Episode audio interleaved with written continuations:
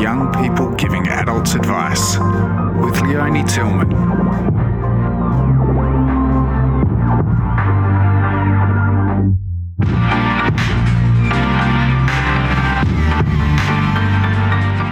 In this episode, I interview a young person who's somebody I've worked with for quite a while at the Sydney Startup Hub.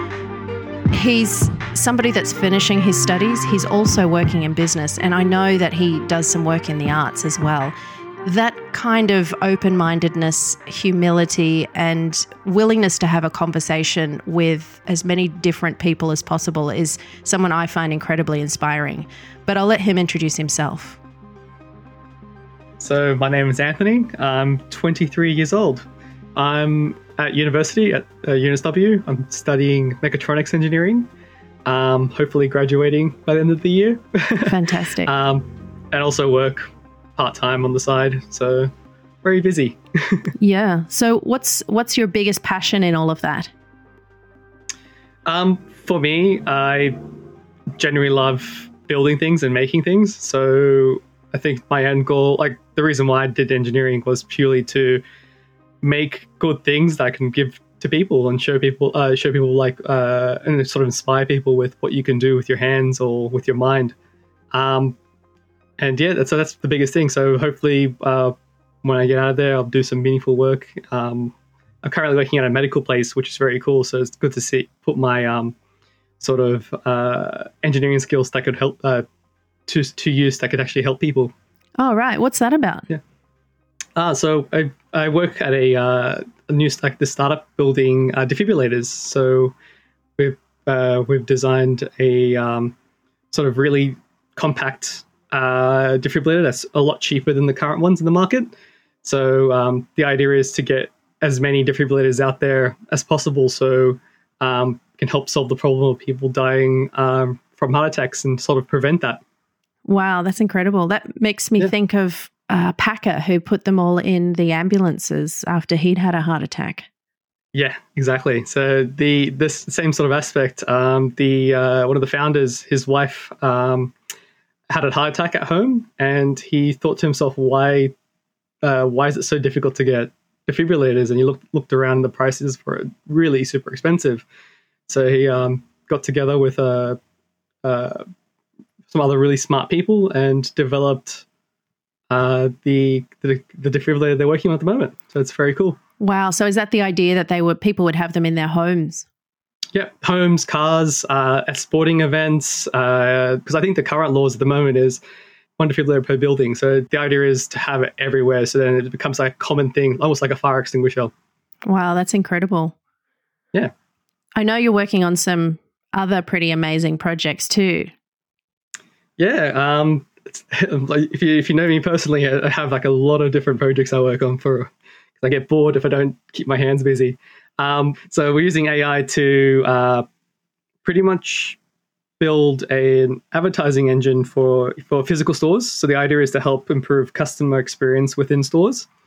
Um, so by basically collecting data um, and applying uh, into a machine learning algorithm, we can help uh, like store owners improve their um, sales and things like that. It's a little bit different to um, medical work, but it's it's fairly interesting um, seeing how you can actually uh, how you can apply data into da- uh, in in the real world. Um, I also work on like another side project of mine is using uh, building drones. So currently with a few university mates um, we're building drones to, uh, to help improve um, search and rescue applications, farming and agriculture. Um, yeah, so basically with that is we're build we're building sort of this long range um, drone that you can pretty much pack on like uh, image sensors or uh, spray, crop sprayers, things like that. Because like we found currently in Australia, there's not much. Uh, when we when we spoke to a lot of people in the um, in the area, particularly particularly in agriculture, a lot of the current drones don't make the distances that we uh, that are required in uh, farmland. So um, we sort of uh, built a, a, medium to long range style drone that can probably survey up to about I think 30 40 hectares. yeah, so that's pretty. It's pretty interesting. We've we got, got together um, five years ago and just been sort of chipping away at it. So it's been fun. Um, sort of like sort of like more of a side project that we sort of use to learn new things rather than a, a business. so how did you get into doing something like that? I, I so I've always been hands on because thanks to my dad because I think he taught me how to solder before I could write. Um, so I've always been building. Um, like one of my one of my favorite hobbies is building model aircraft and uh, helicopters and RC cars. So when I was looking around to what to do for uh, like what you need to go into, I did a um, early entry type thing at UNSW. So you can go in if you're uh, you show off like cool projects you've done and uh, you talk to a the uh, head of school and you do an interview instead of uh, using your HSC marks if you if you wanted to, if you for example didn't get the right um, sort of ATAR or um, yeah right sort of ATAR for to get into uni. Um, at, at that at, when I did my interview, I was telling all the, all this like cool stuff I built and like my background story of like how I got like how why I got into engineering, and he introduced me to a club at the uni called Create. Um, through there, um, because like I came from a school which really didn't have any sort of hands-on, like so like uh, technical STEM stuff. It was a it was more of an arts sports school. Um, that's what the sort of focus was on. Uh, so when I got to uni, uh, so I got into UNSW and went to check out the club. I was like sort of amazed at all the cool stuff all these uh, people were doing. Um, so from there, I I bumped into a few people uh, who were actually running the drone club at UNSW.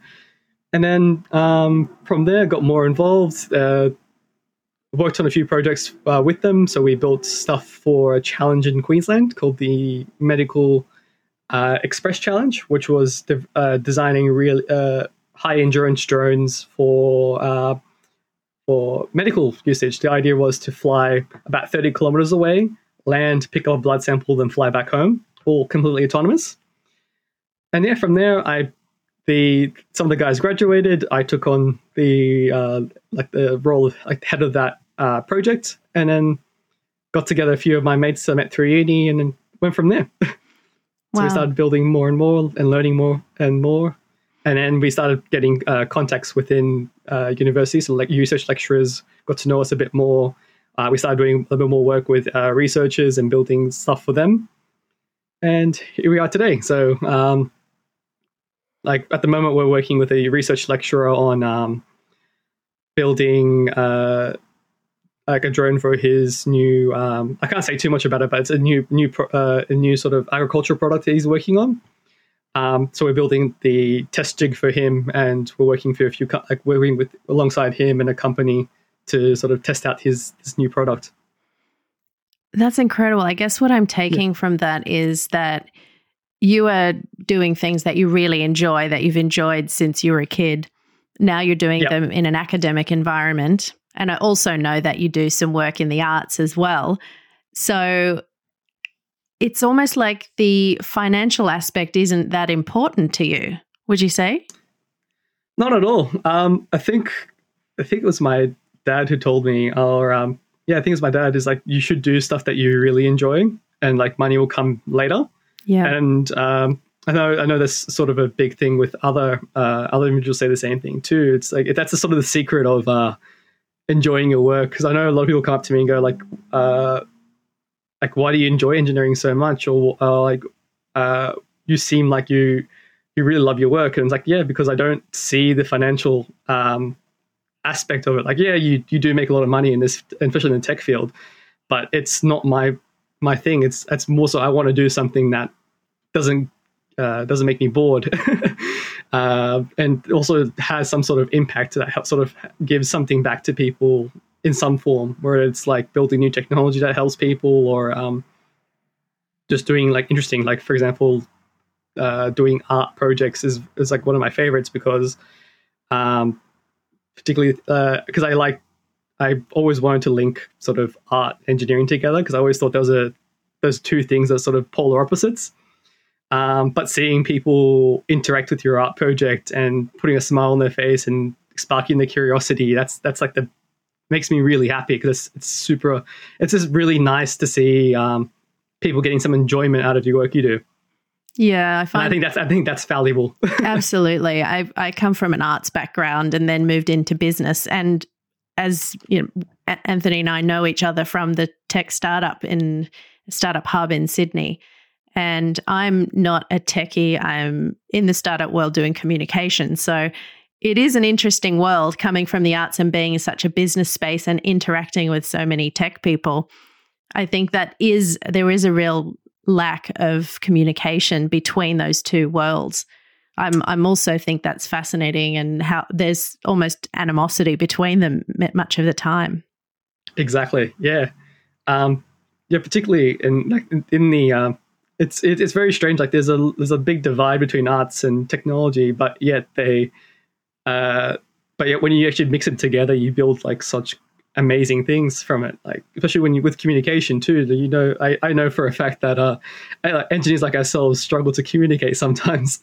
So when you have that link, you can uh, with with the art sector and communicators, you can build like you can uh, build something quite amazing out of it when you when both sides work together. Yeah, for sure. And how do you think you learned that? Well, I mean, you said you went to a school that had a bit of an arts focus, more a humanities focus. But do you think that's where you learned it, or where did that come from? Um, I think it was just from interacting with various people. So um, when I was at uni as well, uh, what, uh, a few years ago at uni, I was working on a bunch of. Um, I was working on a project, basically a Vivid Sydney installation uh, with the university, and so with that project, we had about we had a mix of we actually what we designed it to be was to link the uh, the the main campus, so the ones uh, the campus where the engineering department is, and the art and design campus up in uh, Paddington. So the idea with that project was to bring a, a bridge across the, those two um, sectors. Um, so when we started to interact with artists, like we would, when we would design something, we would, we would design it very technical. Like there was no story behind it. So it would be like, uh, how would we brainstorm? Would be, why don't we build this, uh, for example, a tree and then add LEDs onto it? Yet when the the artist came along to brainstorm, they would um, create a story first, and that's where I sort of saw it. I was like, that's that's probably the most like when you can create a story and bring in the technical aspect behind that story, you can make something new. That sort of sort of clicked in my head. I think, um, like in in high school, I think I I, I, I despised uh, like the art side because there was no mixture of technology. It was all about the story. So when I would um, like for example in, in art uh, in art class i would i would always put a technical twist to my art projects and i think one of my art teachers like a few of my previous art teachers didn't really care about it too much but one of my art teachers sort of saw it and like oh this is really cool so like, i kind of started brewing there and then when i got into university and started working with people in the art sector it's like yeah there's there's definitely there's def- should definitely be more of a mix here and we they, and connection between both sides Yeah. Yeah. that's really interesting. I think that education aspect is so important, but it's making me think also about young people and adults interacting. And you're saying that a lot of people didn't see the potential in that or didn't validate it as a piece of art. But if you Yeah. think, if we sort of broaden out from that idea and think about um, the the sort of journey from young person through to through to adulthood, what what do you think needs to be communicated between those two groups? Um, I think there needs to be like a two-way street of listening and discussion. Um, so what I see missing between um, adults and children, like uh, just personally, is both sides think they know better than each other, rather than actually listening to both sides, like both like having a discussion between like both parties having a discussion and understanding. Okay, this is the points I put forward. This is the points I forward. What points can we both agree on and then move forward with? Um, it's like with uh, with parents and children. You'll notice that with parents who tend to listen to the children, they would have a better relationship. So, like if if you as a parent or as an adult give a child a chance to speak and say their words, you'll notice that they'll they'll have a, a different type of respect for you because you they know that you're you're willing to listen. So to the, to what they have to say, and it means they'll be willing to listen to what you have to say. So it's like that sort of two way street type um, communication. Yeah. Yeah, does that make sense? Yeah, it does. Yeah. And I'm thinking also of uh, so many things going on in my mind right now, but I'm also thinking, I'm aware that you have a different cultural heritage as well. How much of that do you think comes into it, having from different cultural perspectives and how people interact with parents? Yeah. So uh, for me, uh, like with my parents, so my dad grew up uh, grew up overseas. Um, he had uh, so my, my background heritage is Middle Eastern, so of course it's that whole your parents are strict and they won't let you do things. Um, so, but my mum, on the other hand, she grew up majority of her time in uh, the USA. So when I can sort of see that with like uh, with my parents. So like my dad would be more strict towards things, and he has more of a uh, more strict ideas, whereas my mum is a bit more flexible. So well, as a kid, what I used to do is I used to try out like whenever I do something wrong, or if I was trying to um, negotiate something, I would first test it on my mum because um, my mum would allow for that. She would listen to me, I would listen to her, and we'll have that discussion, and then I'll go with my dad. So once I have my arguments built up, I can go with my dad and discuss it with him.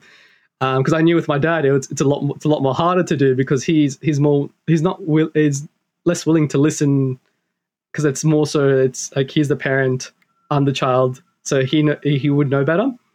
I'm not I'm not saying that's a bad thing because it, it was good because it kept me in line. um, because like it's like, but it was good to have that uh the discussion point because I used to like to I used to love to argue. Uh, like my parents still almost thought I was going to be a lawyer rather than an engineer. um, but I think nowadays, uh, especially when I'm a lot older, my dad's more willing to like uh, listen to my side of things too. Uh, but I think that's because I've worn him out over the years. so eventually, it's become now. It's like it's it's better off to have a discussion rather than to be strict to one one certain idea.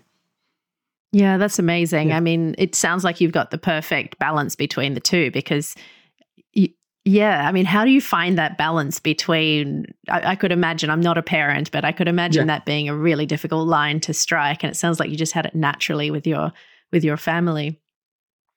Um, I think it's just more so. Um, it's like when you have. Like, I think with with old things, you eventually learn uh, how to do it. It's like my parents were young, so they they didn't have the experience either when when they had a kid uh, when they had a kid too. So they were, I think yeah, they were my age now uh, when they had their first child.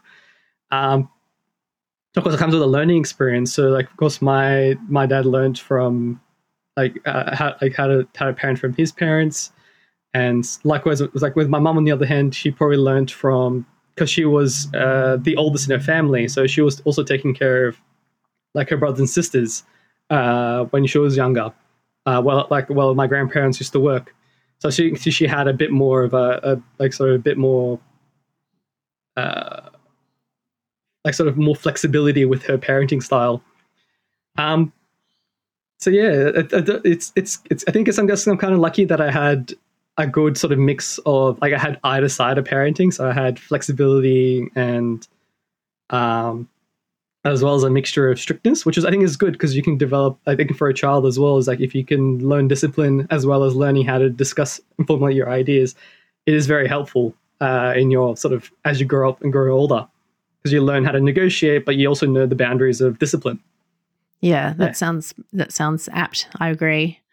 What about um I mean you are an adult now, but what yeah. do you want from adults or people who are your superiors, I guess, people who are older than you? What do you want from them? Um I think the greatest thing is listening to uh new ideas and expanding sort of your mindset because I know I was I was chatting to a friend of mine yesterday about um like just just for example with like uh, the protests and have things happening here and like like why do people uh like there's like that idea people do sit, get stuck in in their own uh, own values um which is quite dangerous because if you get stuck in your own values you you never really progress because you you're not constantly learning or const- constantly educating yourself on um sort of what's what's happening around you. Um so I see this a lot, just for example, in the uh, tech sector, especially in when working in startups. Or the reason why I kind of work in startups is is purely around the fact that there's always that idea of challenging uh, challenging the, the norm and challenging ideas, and that's why I'll never get to work in the corporate sector just because it's so stuck within the like stuck within their values. Um, so for me, it's it's basically on the idea of constantly constantly learning, constantly uh, challenging your own values, and constantly um, like seeking seeking change and seeking yeah, seeking change as well. So what I would love for like for example um, for people older than myself is to sort of listen to new ideas, but also don't be afraid to um, stick by your ideas, but learn how to actually learn how to argue your ideas for like why they, they seem the most correct for that circun, uh, circumstance. Because you don't want to uh, constantly change and not have um, you don't want to be uh, you don't want to throw away values completely, but you just want to work on them and improve them because everyone everyone's different. Everyone has their own sort of ideas of how things should work. But if you learn how to actually argue or how to uh, how to argue your, your values properly, it helps people who are trying to learn from you understand why you believe that way, and then they can sort of help improve, uh, sort of build on their their values that they think about. So I think that's sort of like yeah, so like sharing that idea of educating and building upon and moving forward. I, I think is is what people should be like. Pe- people older me should be looking into. Yeah, sounds like you would have been great in the debate team at uni or school. The funny thing is, I actually never never enjoyed it. oh, but you did it, did you? You just did it reluctantly. No, I just I just never I never had interest in it. I think I I only learnt that I enjoyed uh, debating later on. It's like I used to like for me, I used to despise. I used to enjoy mathematics. I hated. Uh, I hated things like English, but like now, uh, when I grew, like just growing up a bit more, and like I understand what my teachers were, were saying, especially in English. Um, I think I, I think it really really clicked with me was my Year twelve high, uh, Year twelve um, teacher. She uh, she worked out. Uh, this, this is this is where it comes to uh, sort of building upon your values and uh, building upon like sort of constantly learning about how you should a- approach things and changing your values. So she picked up, particularly with my English class, that we're all very uh, math based. Um, like we we love science. A lot of us did like all three sciences plus uh, design courses or uh, like very technical courses. Um, so she sat down with each student and asked them like, "What's your favorite subject? Uh, what do you enjoy about those subjects?" And then she started formulating, um, formulating like the she she, she sort of did personalized uh, like methodology for us like how do we approach english with with our sort of backgrounds? And that's where i sort of picked up on i think it comes also comes back to the arts thing too. That's, that's where i sort of picked up on everything sort of linked together. Like in english there's a science to formulating your argument in an essay. Um, in arts of course there's a, there's a technical background to to expressing your ideas. Um, and yeah so I, I think that's going back to your previous question i think that's, that's where it's kind of picked up where i picked up on on on that yeah. Yeah, I think um, school is an interesting one. And I, I'm just thinking back to when I understood that yeah, arguing was was a good thing. I think similarly, my my mother thought I think I was going to become a lawyer as well because I was probably good at arguing. But um, I remember I was probably about twenty four or five, I think, before I understood how to debate a point. It, it, I, I think I was a bit of a late developer.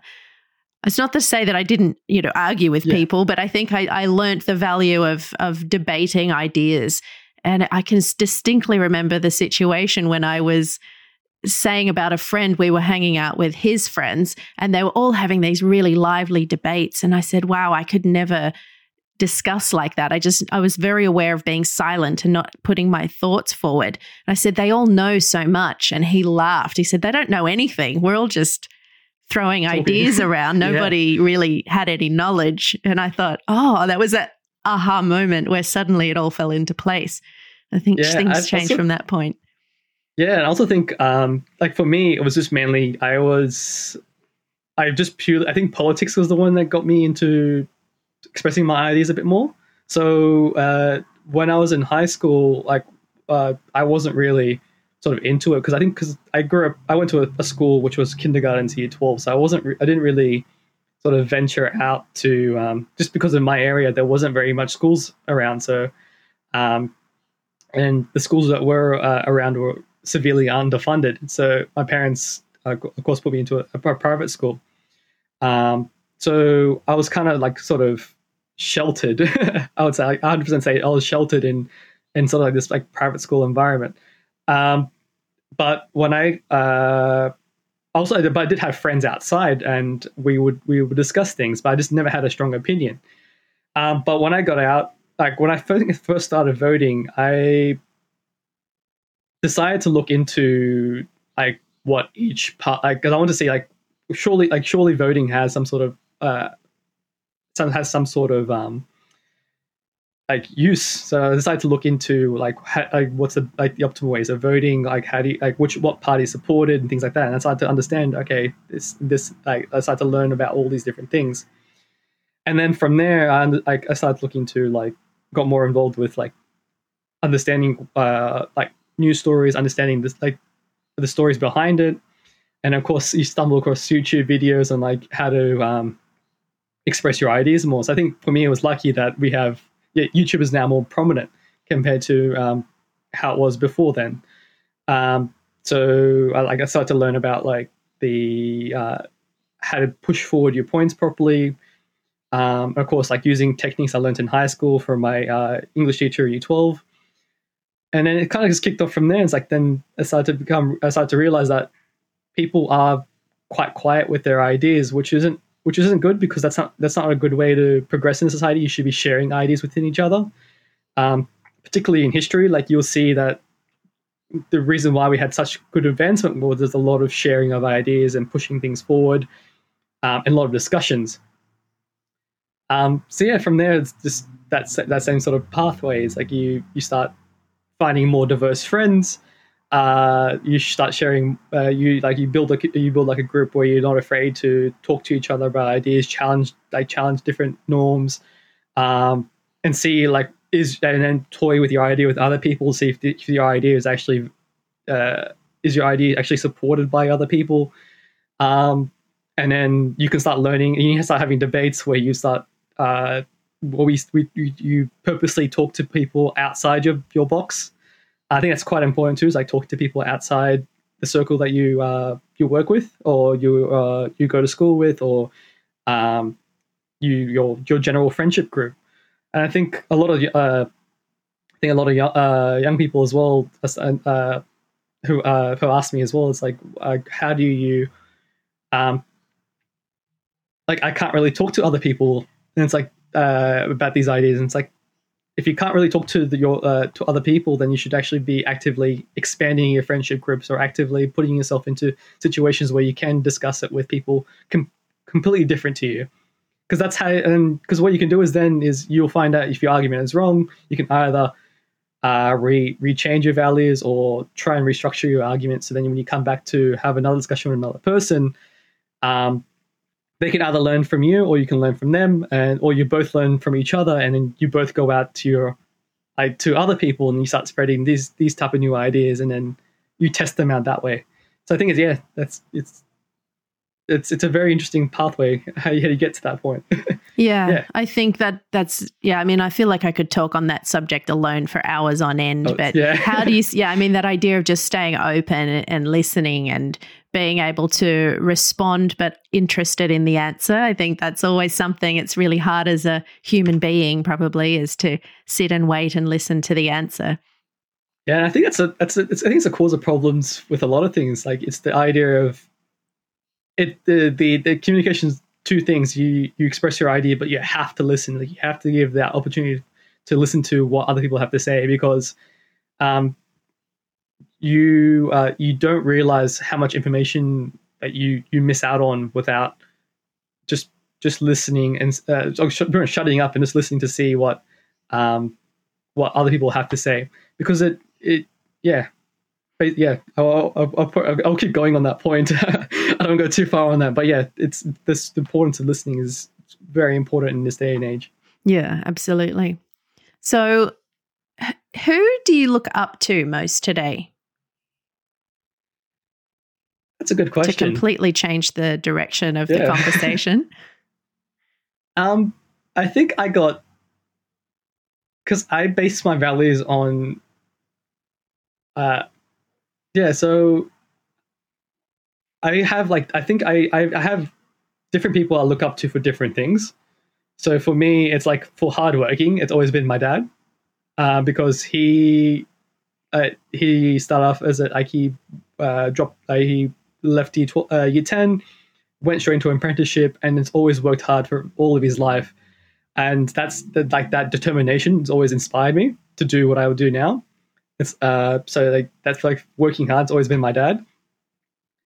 Um, for like I think engineering, it's always been like I used to I used to love MythBusters as a kid. I used to love I watched that, I used to watch that show religiously. So uh, guys like um, Adam Savage from MythBusters has always been sort of person I look like to look up to in terms of like how he combined art and engineering, particularly for him because he was the set designer. Um, and also uh, another one from MythBusters Grant Imahara. Uh, I think that was where I got into got interested in robotics, because he was a uh, he was actually a uh, in um, at, I think college he was he he was like at a point where he was sort of failing subjects, and it was it wasn't until he found someone that uh, that like helped him, he sort of built himself up again and built, uh, went on to do cool things. Uh, and I think for me as well, it's like, of course, when you at university, you do fail a few subjects. So like, like learning from him, like how he overcame that, sort of helped me through like my university years. Um, and then it's just people, just people in general who are passionate about things. So I really enjoy talking to people who have interesting life stories. So just there's not really one particular person, but just people in general who have interesting stories, like not famous at all, um, that that like enjoy talking about their life experiences and I'm willing to share their life experiences. I, I value people like that quite a lot. Like that's that inspires me a lot because they're out there doing their thing, not making a fuss about it, um, and they, that really like it just really like people who are who are smart uh, level-headed who like to talk about their experiences talk about their hardships and also willing to be open like p- just people in general like that just inspire me uh, on a daily basis. Yeah, you you mentioned people talking about their hardships, and you also alluded to your own failures at university and things like that. How how important is failure? oh 100% so um, for me i hated failing. So i just me uh, like my, as a kid i i just did not like failing. I, I hated disappointing people. Um, so like throughout school i was um, like i worked hard. Um, i think yeah I, I think it's a problem with school too. Uh, it's becoming now it's like you, you don't learn to fail. Um, so like yeah throughout high school i was working hard doing doing things like that. And then when i got into university i did electrical engineering first. Um, i thought that was what i wanted to do. Um, turns out it wasn't what i wanted to do. Um, so when i like in my first and second year of university that was probably the hardest thing because i was i was failing subjects just because i got bored. And i didn't realize i was getting bored. I was more so i was doing it because i i wanted i i, I think i was doing it because i selected it not stick with it. I think that's that's kind of a, a bad trait is like if you, if you realize something is not going well don't stick with it and change. But i was too proud. Um and i was like I, I did not want to seem like i was failing. So i think it came to a point at, at my i think my second year of uni it's like nah this is this is not going anywhere. Um i really have to sort of let go of the fact that you're never going to actually um you, there's going to be failure in life and you have to understand that there's going to be failure in life. Um and i like just working with my own parents like they've experienced failure too um but they i think they never never share that when they were uh, when i was younger. Like my mum was open to me failing like uh, failing things but i just never told i would never tell her that i was failing things um, or was like experiencing hardship because I just didn't want to show them that um, that I I didn't want to disappoint them. I think that's the that's the thing. Uh, I just didn't want to disappoint disappoint them in uh, and show them that yeah I, am not the not the good child something like that. um, so yeah, in in uh, in second year of high school, so uh, sorry second year second year of uni, I told my parents like I'm not not doing well in, at university. I was I was that's like for a scary moment of my life because it's like what are they gonna think? And they're like, okay, what do you want to do now? I'm like, oh, I I, I, th- I think I want to do mechatronics engineering because I think that that's better suited for me because it's more robotics rather than electrical engineering, which for me wasn't uh, what I thought it would be. And they're like, okay, go do it. I'm like, okay, then I'm gonna go do it. So I think I think from that point on, I just realized there's nothing to be afraid of with failing because it actually helps you learn. Um, so yeah, from that point on, uh, failure was I think failure it, it doesn't it still kind of scares me. I still don't want to fail because there's still that fear of loss. But I'm starting to learn like as you grow as I grow older, I'm starting to learn that failure is a very good thing. And if you can use it to your advantage to help build something new, uh, build a new path as you as you grow older, it's definitely useful. So now, like now, I pass that on to young, uh, like for uh, like young engineers who are like st- uh, starting up at uni. I always pass on that message: is if you you start to see that you're not you're no longer doing uh, well at something, or you're no longer having interest in something, or if you're afraid at failing, um, uh, pick up on that very quickly, and then see how you can change your path or uh, move on from it, or experience the failure so that you can see uh, see what's going on, like see what's going to happen. So I think also failure is a very good thing because it helps you, it helps ground you very quickly. Because that that that thing, that fear and realization, you're like, oh, okay, I was over exaggerating all this time. yeah, I wonder yeah. if we can ever get to a point where we can get excited about failing and knowing knowing in advance all the good things that are likely to come from it.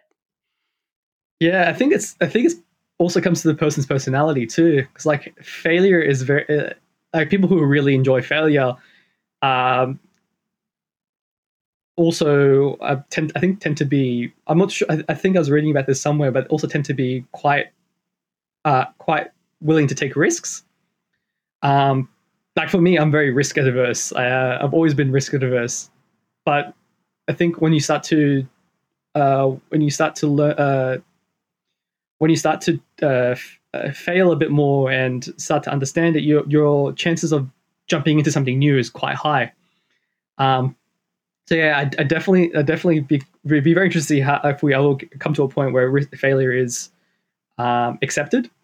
I think it's, I, I think it will be. Um, it, it is starting to be now, like with uh, with like especially with parenting as well. People, uh, parents are starting to realize it's good to let your kids fail to see what it feels like and understand how you can get over that sort of that icky feeling of failing. Um, yeah, so but also, also in business too, like uh, corporations not uh, who always stick by the rules of like this is this has always worked and that's it. We're not going anywhere anywhere further. It's like that's not how innovation innovation works in the past. Like you have to take some sort of risk to see what would happen. But I think you get sort of tied up in like um, red tape and things like that. Like you don't want to move forward. Like you do, you don't want to sort of break the success or break this like that good feeling at the that you're having at the moment. Yeah, there's such an impetus yeah. to keep growing from what you created the last quarter, and you have to show your figures that are always growing. And I think yeah. you hear people like Simon Sinek and so forth talking about how dysfunctional that can be in innovation these days. But I think there's more and more people, yeah, discussing that kind of thing and the anti fragility. Yeah, yeah, there's a whole was, raft of things going on now. I think in that area. I was I was reading, uh, uh, I think a year ago on, um, I think it was a story on why Google no longer innovates, and that was that was particularly interesting because it's like they they were talking about how there was so much uh, red tape around innovation at Google um, that a lot of a lot of their good uh, like good workers just end up leaving because they're just, they're just tired of having to stick to stick by the rules and stick by these these set sort of things. So that's why um, I think that's also uh, that's why they the Google just ends up buying out companies because there's there's no longer um, they want they they no longer risk it anymore because it's like oh this company's doing well we'll just buy them out now. It's like there's no there's there's none of that joy of we're creating something new within the company rather than just we'll we'll just wait for the see how this company turns out and just buy them out. Yeah, I think um, that impetus too to just survive. If you're a little startup and you've got a problem and you want to solve it, you're like a dog with a bone trying to trying to get ahead. Yeah, exactly. It's like you, you have that sort of fear in the back of like you have that. Yeah, like I think failure is good as well. Like having a fear of failure is also very good because it keeps you going. Um, but the, I think the point is when you do fail, it's not to linger on it and it's like to learn from it. I think that's the key thing here. So failure is good. Like the fear of failure is good just to keep you going, but learning from um, like learning from failure is the most important thing. So if you can learn from it and move on and not linger, that's that's the biggest thing I think. Yeah, absolutely. Yeah. There's just two final questions that we're asking everyone. Uh, the first one is, what advice do you want to give adults? That's a good question. I think keeping to the theme of today, I think the biggest biggest thing uh, I'd love to tell adults is, um, don't be afraid to learn something new. Um, like that saying, you can't teach an old dog new tricks is not true. You can teach an old dog new tricks. um, I think if you're, if of course, if you're willing to be open to learning and open to taking on new ideas and open, uh, open to like educating yourself and wanting to move forward and in life, I think it's definitely it's it's definitely one thing I'll do is like just be just be open to picking up new ideas, open to learning, open to educating yourself. Yeah, fantastic. And what would you do if you were leading the world? Oh, just a small question to finish with. uh, if I was leading the world, I would hire people smarter than me. Great. Yeah, I think that's that's the key thing. Is you're you're no, uh, you're not as smart as you think you are. So I would hire people smarter than me, and then we'll sit in a room and bring in more and more people to uh, sort of educate us as well because we were we were not also the smartest people in the room. yeah, that takes quite a bit of humility as well, doesn't it? Yeah, yeah, definitely.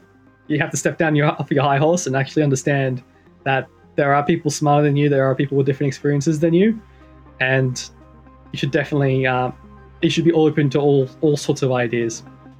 yeah, yeah, that's great. Yeah, thanks so much, Anthony. It's incredibly informative. I think um, there's a number of things that I'm thinking about that I'm going to try and take into my life. I think it's just how do you how do you hold on to all these things on a daily basis? It's it's really it's, important to revisit them regularly. Hundred percent. Yeah. It's good fun, actually. I quite enjoy this. yeah, great. Yeah, I'm glad. Thanks so much. All right, thank you very much. Thanks for having me.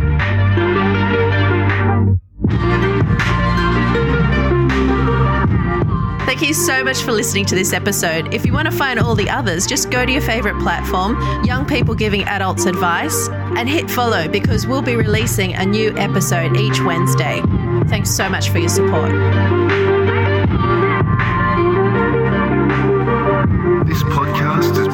Possible with the help of March Made Media and Leonie Tillman at English for Business.